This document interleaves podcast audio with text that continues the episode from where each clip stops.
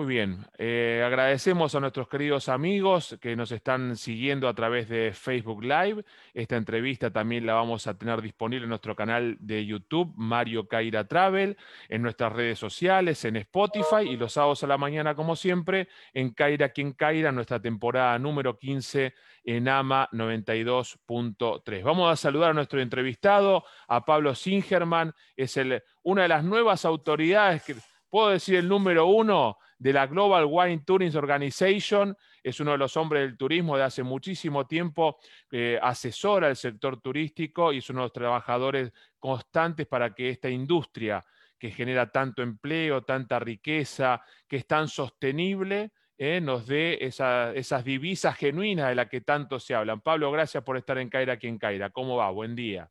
Hola Mario, un gustazo estar con vos y un saludo grande a todos los que nos están mirando en este momento.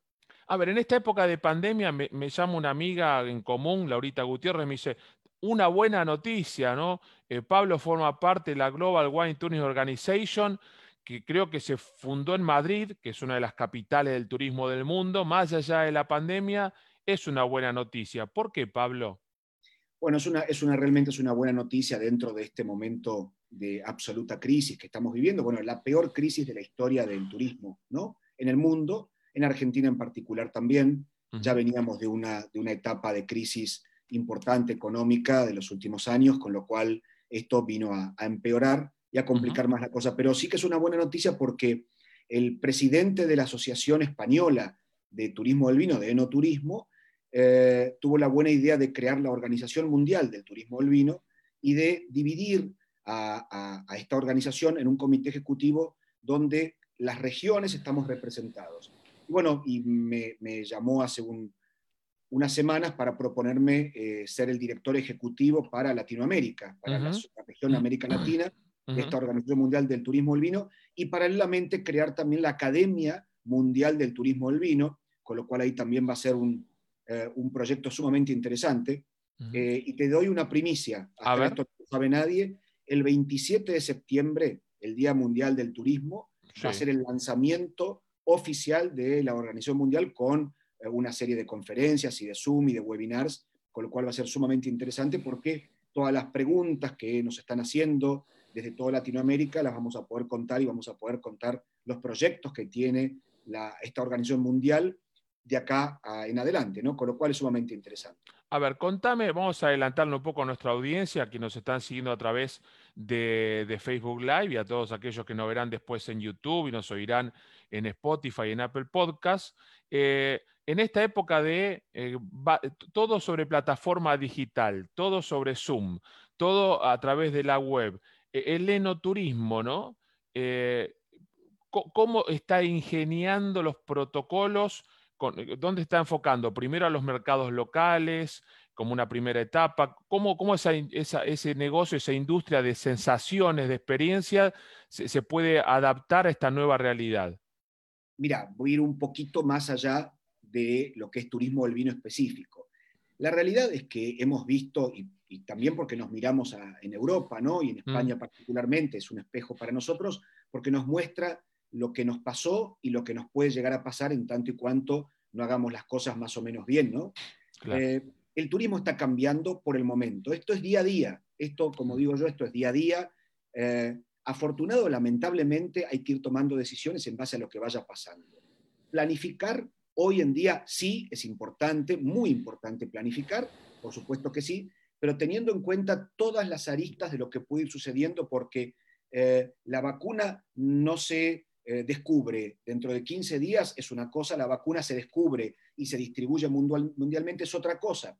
Entonces, las agencias de viajes receptivas están sufriendo, las agencias de viajes emisivas están sufriendo, los hmm. hoteles están sufriendo, los turoperadores mayoristas están sufriendo, los guías, los restaurantes, eh, el, comercio, todos, todos los jugadores de nuestra industria están sufriendo mucho, hmm. mucho, hmm. como nunca.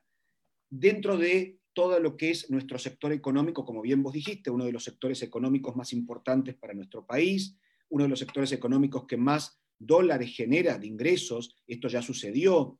Mm. Eh, en otras épocas hemos tenido 6.000, 7.000 millones de dólares, con lo cual hemos llegado a estar en tercer lugar en exportaciones en Argentina y primer lugar de exportaciones de servicios, con lo cual el Mm. turismo receptivo es uno de los grandes ingresos económicos del país.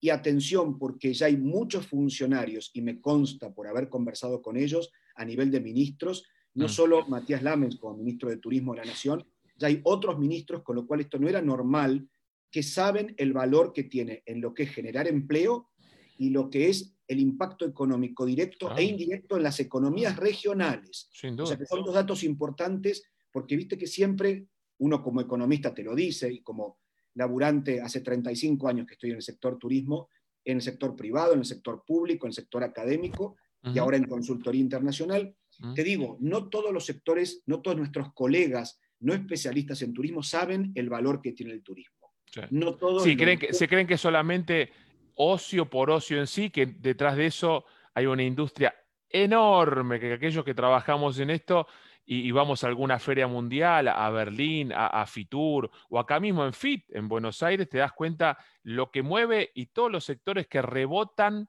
¿no? de servicios anexos a esa gran industria. claramente, lo dijiste con absoluta claridad. Y todos los sectores indirectamente relacionados que también se ven beneficiados cuando llega un turista con sus dólares generados en otra economía. Te, te doy un cual- ejemplo y permitímelo porque me apasiona esto y vos que sos un especialista, eh, eh, desde el año pasado eh, firmé un convenio de, de capacitación en oratoria aplicada al turismo con los amigos de FEGRA, a quienes les mando un gran cariño. El otro día fue el Día de los Hoteleros y los Gastronómicos y, y me tocó ir a Cachi, un pueblo chiquitito a 200 kilómetros de Salta Capital, donde el 99% se mueve en base al turismo y donde hay una escuela excelente de técnicos en turismo que tiene una calidad de servicio impresionante y donde el turismo es el, el eje fundamental de ese lugar que se desarrolla en base a eso. Si no, sería tal vez un pueblo más en el medio de una maravillosa naturaleza, pero nada más. Bien manejado el turismo da riqueza, da valor, da dignidad y da la posibilidad de que cada uno de los que nacen en Cachi, por ejemplo, se desarrollen en su propio lugar. Absolutamente de acuerdo. Y hay decenas y decenas de ejemplos, tal cual comentaste vos con Cachi. Eh, aprovecho también para saludar a los, a los colegas gastronómicos y hoteleros Eh, eh, de todas las federaciones y de todas las asociaciones de Argentina que tan mal la están pasando. sí. Eh, con lo cual, esto es muy importante. Vamos al turismo del vino específico que Sí, preguntaste. dale.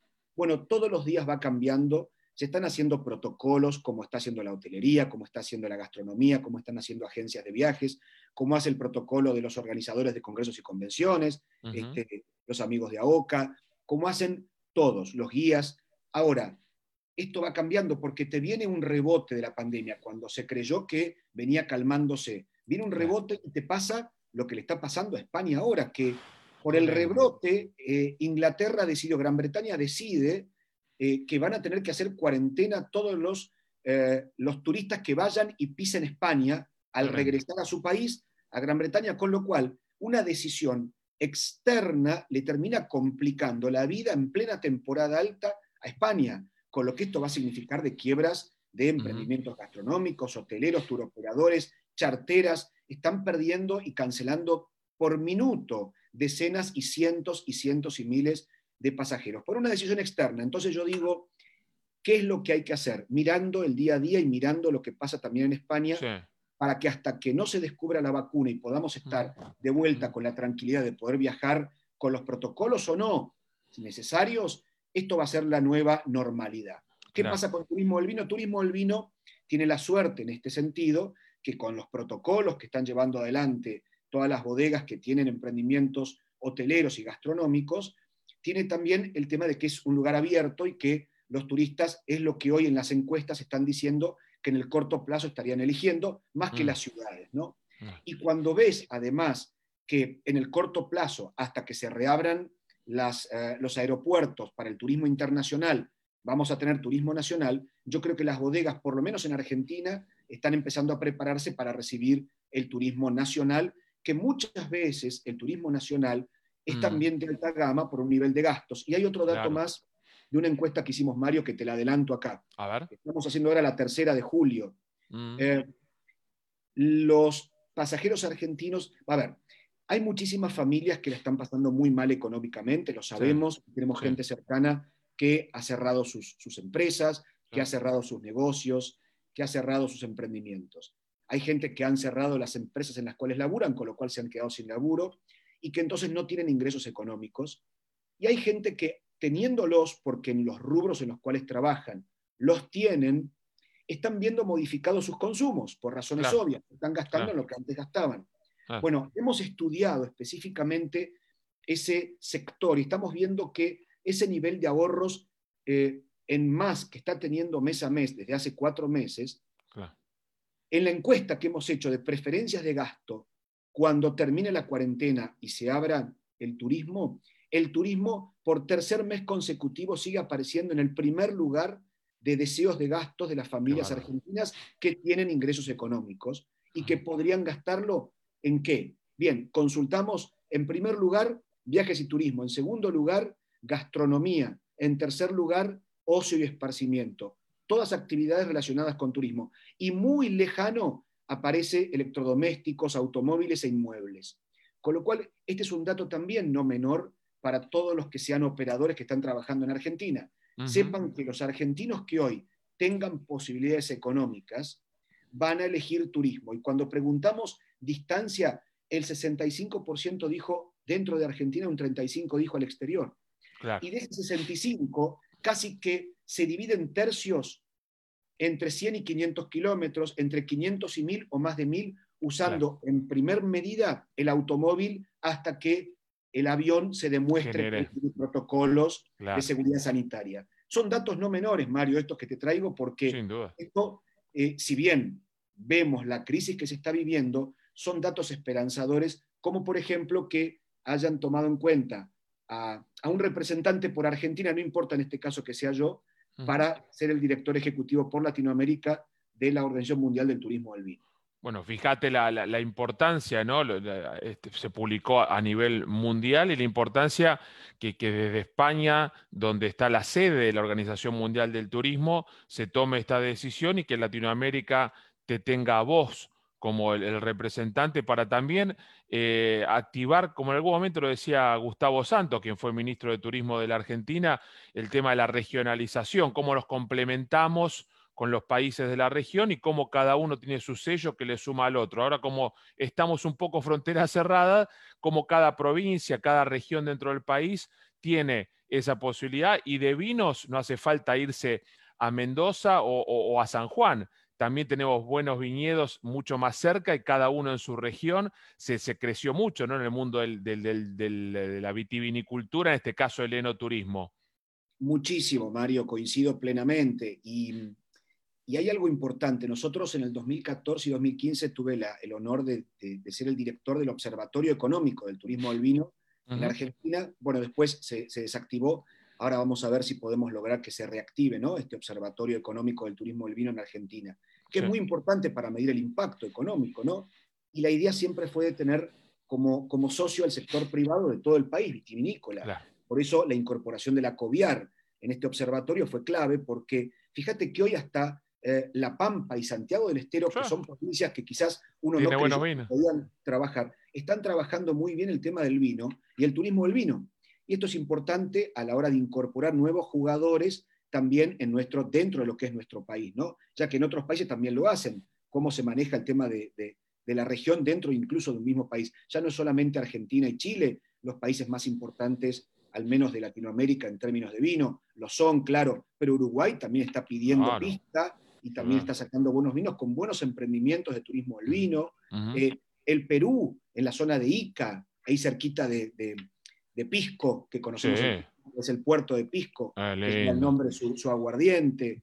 Este, Colombia está haciendo vinos también. Bueno, eh, despacito se va, se va abriendo y entonces Latinoamérica se está mostrando como un destino también de turismo del vino interesante ¿no? y de calidad. En buena hora. Pablo, nos alegra mucho ahí la designación, estamos viendo los colegas de Hostel Tour que publicaron la noticia y nos alegra mucho tenerte aquí en nuestro programa, estar en vivo ahora a través de Facebook Live. Será a través la primera de muchas otras charlas y sabes que contás con nosotros para la difusión de todo lo que hagas en tu gestión. Con, con, esta pandemia que nos tiene del día a día, paso a paso, como decía el filósofo Mostaza Merlo, que a veces uno que es ansioso y le gusta planificar. Eh, antes decía, uh, el argentino no planifica como el, sajón, ¿no? A uno, dos, tres años cortoplacista. Ahora hasta nos queda largo el cortoplacismo nuestro, porque es el día a día de verdad, la hora a hora, el minuto a minuto, como el rating. Mirá, eh, yo recuerdo las discusiones que he tenido con colegas porque nosotros hace unos 10 o 12 años empezamos a hacer planes estratégicos de turismo, empezando por el Chaco, un plan a 10 años, la provincia de Mendoza, plan a 10 años, eh, la provincia de Buenos Aires, plan a 10 años, eh, Villa Langostura, eh, la zona de Miramar, bueno, distintas provincias de Argentina y localidades turísticas. Después fuimos bajando, porque planificar a 10 años era un poco loco en Argentina, en el mundo, ¿no? Del 2008 en adelante empezó a cambiar. y se empezó a planificar a 5. Hoy me reúno con ministros de provincia y me dicen, planifiquemos a, a uno, porque no sabemos lo que puede pasar mañana. y la verdad es esa, hoy te cae una pandemia y todo lo que tenías planificado tenés que revertirlo y tenés que... Eh, pasa que acá hay un punto importante, si bien Argentina viene de un momento muy, muy complejo en su economía de los últimos años, eh, el, turismo está sufriendo mucho, pero Argentina estaba muy bien parada en términos de turismo. Vamos a ver cómo termina quedando después que termine esta, esta maldita pandemia y cuando tengamos que hacer control de daños, ¿no? Pero me parece que la gran solución de esto es jugar el partido unidos. Sector público, sector privado, sector académico, trabajadores. Si estamos juntos, todos, todos los que te nombré, me da la sensación que vamos a poder sacarla adelante con apoyo del sector público, con eh, mucho esfuerzo y apoyo del sector privado que lo está haciendo, los trabajadores que están apoyando y, el sector académico elaborando con investigación, tema no menor. Ahí estamos. Cuentan con nosotros, por supuesto, en la difusión y todo aquello que podamos aportar, tanto en tu área, como lo sabe el ministro Lames y Janina, toda la gente de su equipo, que también ahí estamos. Te mando un gran abrazo, te felicito por la designación y estamos cerquita, por lo que veo, tu consultora está muy cerquita a nuestra oficina, yo estoy acá cerca del Movistar Arena, límite entre Villa Crespo y Palermo Hollywood, así que un día con barbijo y pasando a saludar así, nos saludamos. Cuando se pueda las reuniones sociales, nos juntamos a tomar un café en el barrio. Gran abrazo, Pablo. Será un gran gusto, un gran abrazo, un enorme gusto esta, esta charla y contás conmigo también para lo que necesites, Mario. Un abrazo eh. Pablo Singerman, ¿no? Es el responsable, flamantemente designado, eh, responsable representante de la Organización Mundial del Turismo en la Global Wine Tourism Organization eh, para toda la región, para Latinoamérica. Es argentino, es un profesional que tiene más de 30 años vinculado a la industria del turismo y a pesar de la pandemia sigue trabajando para que sigamos creciendo y tener mm, permanencia más allá de toda la coyuntura. Abrazo, gracias a los amigos en Facebook Live que nos están siguiendo, gracias a quienes nos ven a través de nuestro canal en YouTube, aquellos que nos verán en un ratito en las redes y a los que nos escuchen luego en Caira quien Caira en AMA 92.3. Muchas gracias, seguimos con más Caira quien Caira. Gracias, Pablo. Un abrazo grande, gracias a todos.